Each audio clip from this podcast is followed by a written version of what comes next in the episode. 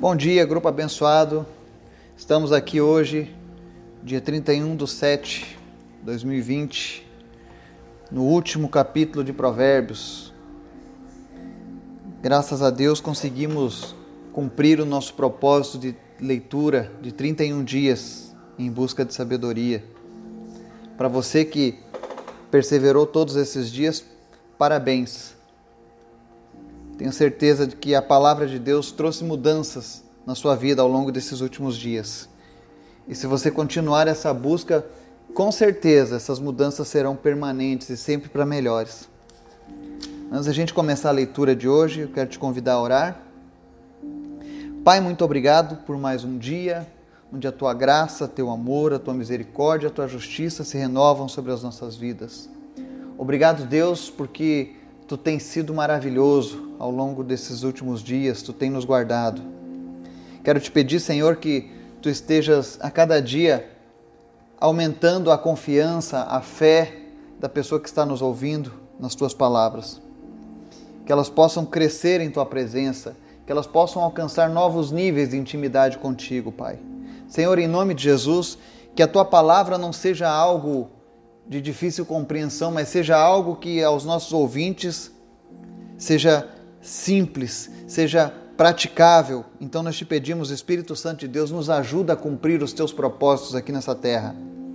Visita também cada pessoa que está ouvindo essa mensagem e vai suprindo cada uma das suas necessidades, sejam elas quais forem Visita, meu Deus, essa pessoa em cada uma de suas áreas da vida, seja na área da saúde, na área financeira, na área emocional. Deus, tu és poderoso para fazer muito mais do que aquilo que pedimos ou pensamos, segundo a tua palavra. Quero te pedir, Senhor, que a tua palavra venha produzir frutos no nosso entendimento e que nós venhamos a ser praticantes dela. Fala conosco, Deus, em nome de Jesus. Amém. Provérbio 31. Ditados do rei Lemuel uma exortação que sua mãe lhe fez. Ó oh, meu filho, filho do meu ventre, filho de meus votos, não gaste sua força com mulheres, seu vigor com aquelas que destroem reis. Não convém aos reis, ó Lemuel, não convém aos reis beber vinho, não convém aos governantes desejar bebida fermentada, para não suceder que bebam e se esqueçam do que a lei determina, e deixem de fazer justiça aos oprimidos. Dê bebida fermentada aos que estão prestes a morrer, vinho aos que estão angustiados, para que bebam e se esqueçam de sua pobreza e não mais se lembrem de sua infelicidade. Erga a voz em favor dos que não podem defender-se, seja o defensor de todos os desamparados. Erga a voz e julgue com justiça. Defenda os direitos dos pobres e dos necessitados. Uma pessoa exemplar, feliz quem a encontrar, é muito mais valiosa que os rubis seu marido tem plena confiança nela e nunca lhe falta coisa alguma. Ela só lhe faz o bem e nunca o mal todos os dias da sua vida. Escolhe a lã e o linho e com prazer trabalha com as mãos. Como os navios mercantes, ela traz de longe as suas provisões. Antes de clarear o dia, ela se levanta, prepara comida para todos os de casa e dá tarefas às suas servas. Ela avalia um campo e o compra. Com o que ganha, planta uma vinha Entrega-se com vontade ao seu trabalho. Seus braços são fortes e vigorosos. Administra bem o seu comércio lucrativo. E a sua lâmpada fica acesa durante a noite. Nas mãos segura o fuso e com os dedos pega a roca.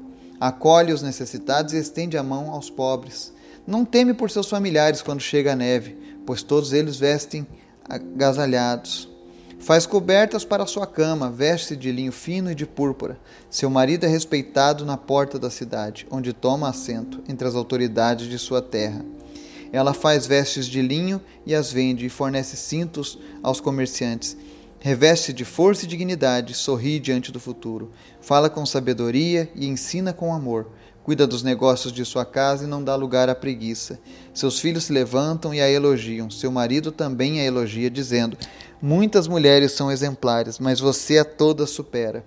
A beleza é enganosa e a formosura é passageira, mas a mulher que teme o Senhor será elogiada. Que ela receba a recompensa merecida e suas obras sejam elogiadas à porta da cidade. Amém. Provérbio 31, final do nosso estudo, e ele dá uma palavra àqueles que almejam governar as pessoas, lideranças. Ele diz que não convém que as pessoas bebam o vinho para que seu sentido não seja entorpecido, para que ele deixe de julgar da maneira correta. E ele diz aqui também um, um, um, versículo que é muito mal interpretado. Ele diz assim: dê bebida fermentada aos que estão prestes a morrer. Há quem diga: olha, tá vendo? A Bíblia está dizendo que tem que dar bebida para as pessoas que estão sem sabor na vida, para ver se se alegram um pouco. Mas na verdade, esse comentário é uma ironia. Para as pessoas que não têm confiança em Deus, para as pessoas que não têm mais onde se firmar, a única coisa que resta para eles é a alegria falsa da bebida. Mas os que temem a Deus, os que conhecem a Deus, não precisam recorrer a isso. Por isso que fala sobre as grandes armadilhas da dependência da bebida, dos químicos, né? Eles dão uma falsa sensação de liberdade, de riqueza, faz você esquecer seus problemas, ainda que temporariamente, mas quando passar o efeito, aquelas coisas vão voltar. Por isso nós devemos estar sempre voltados ao Senhor. Ele também faz um alerta aos, aos homens que se entregam com toda a sua força às mulheres de procedência duvidosa. Né? Ela diz que elas destroem reis. Então é mais uma vez a palavra de Deus alertando o homem aos cuidar contra a questão da pessoa adúltera. Mas o que é interessante no Provérbios 31 é que ele faz uma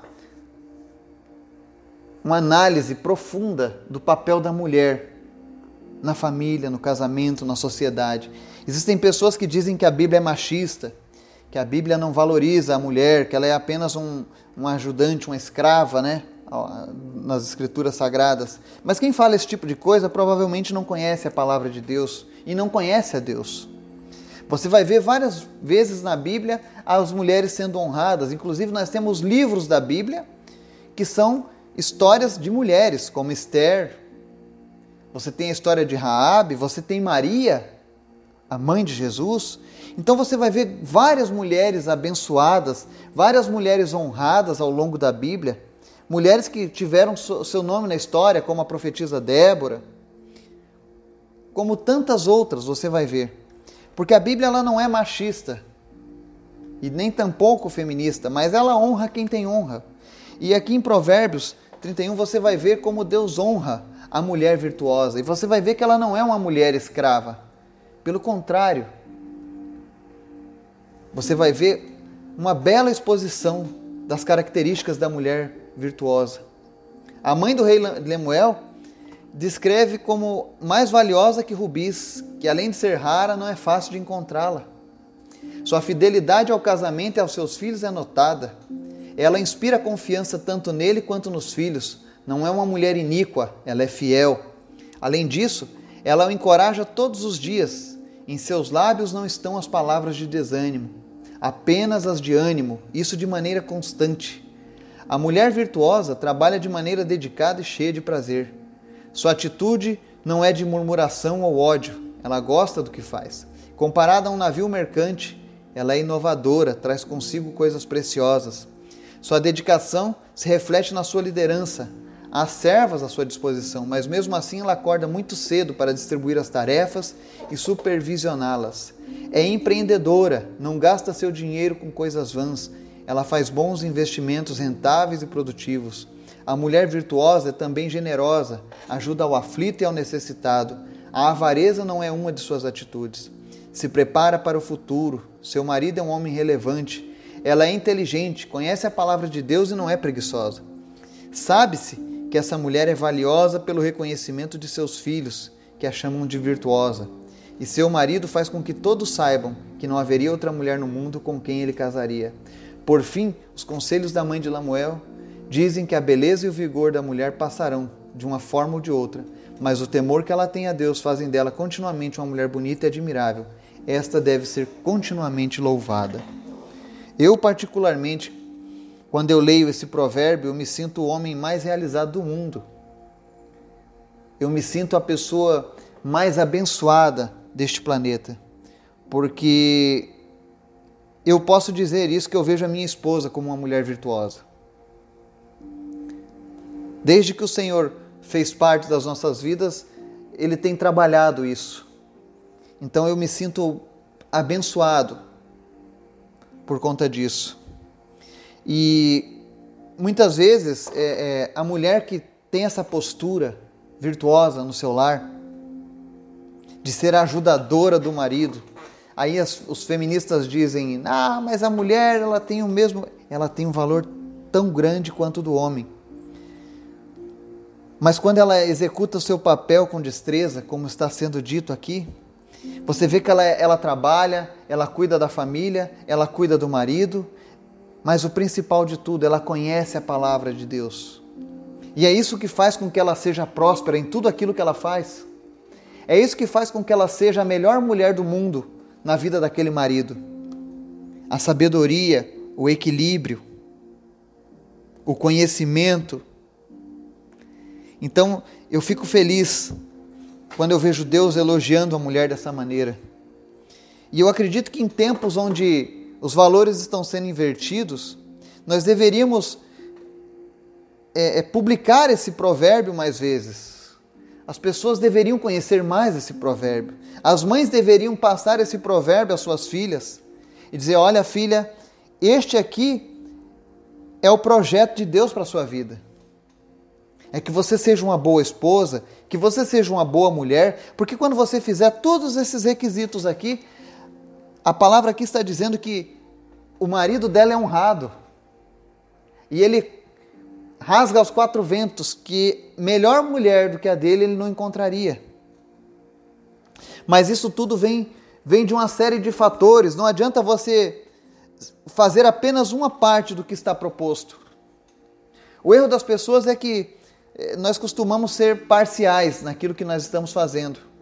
Existem mulheres que são ótimas administradores, administram muito bem as suas finanças, mas elas não têm controle da família, dos filhos. Ou então ela às vezes é ótima para cuidar dos filhos, mas ela ela não tem sabedoria para tratar das demais coisas. Sabe? E aqui ela está mostrando uma mulher que, que ela é equilibrada. Ela vive com equilíbrio. E eu conheço muitas mulheres assim. Eu conheço muitos casais que são exemplos para as nossas vidas. Eu espero que, um, que, que quando eu estiver mais velho, os meus filhos possam olhar para o meu relacionamento, que eles possam olhar para mim, que eles possam olhar para a mãe deles e, e ter a mesma ideia do que é uma família temente a Deus. Não esse padrão que o mundo está mostrando, que a todo momento as pessoas se divorciam como se não fosse nada, mas que eles vejam que o homem ele tem que ser honrado na sua casa. Ele precisa andar na rua de cabeça erguida. Porque enquanto ele fizer isso, a sua mulher também vai ser uma mulher honrada. A sua mulher vai ser virtuosa. Eu quero que a minha filha olhe para minha esposa e deseje ser como ela. Porque se ela fizer isso, ela já vai estar cumprindo um propósito de Deus. Eu sou muito feliz com aquilo que Deus me deu eu sou realizado. Se você está passando por problemas, a Bíblia é o melhor divã. Eu não estou dizendo que os psicólogos, os psicanalistas não têm, eles têm muito valor, sim, e ajudam muito. Mas no fundo, no fundo, quando a ciência não der conta, quando os livros de autoajuda não funcionarem mais, só existe um que pode consertar as coisas: é Deus. Deus pode todas as coisas. Ele é maravilhoso. Ele diz aqui, olha, que ela receba a recompensa merecida e as suas obras sejam elogiadas à porta da cidade. Esse é o desejo de Deus para você, mulher virtuosa, que está ouvindo essa mensagem hoje. Você vai ser recompensada. Tuas obras serão elogiadas à porta da cidade. A mulher que desempenha o seu papel com maestria, ela vai ser elogiada sempre. Se não for elogiada pelos homens, com certeza ela já está sendo elogiada por Deus. Porque diante de Deus nós temos o mesmo valor, porém nós temos funções diferentes, tarefas, deveres que devemos cumprir. Provérbios 31 encerra esse período de 31 dias trazendo isso. Que a mensagem principal de uma vida com sabedoria é uma vida em equilíbrio, é reconhecer a nossa identidade, quem nós somos diante de Deus e quem nós somos diante da sociedade. Se eu nasci homem, qual é o meu papel como homem na sociedade? Se você nasceu mulher, qual é o teu papel como mulher na sociedade? A Bíblia está te ensinando. E ela diz: para você executar esse papel com maestria, seja equilibrado, seja equilibrada. E a única coisa que vai equilibrar a nossa balança vai ser a palavra de Deus sendo aplicada nas nossas vidas. Eu quero louvar a Deus por tudo isso que Ele tem feito nas nossas vidas. E pedir a Ele que esses estudos que nós fizemos não saiam do nosso coração e da nossa mente. E que nós venhamos constantemente a praticá-los. Que Deus esteja nos abençoando em nome de Jesus. Amém.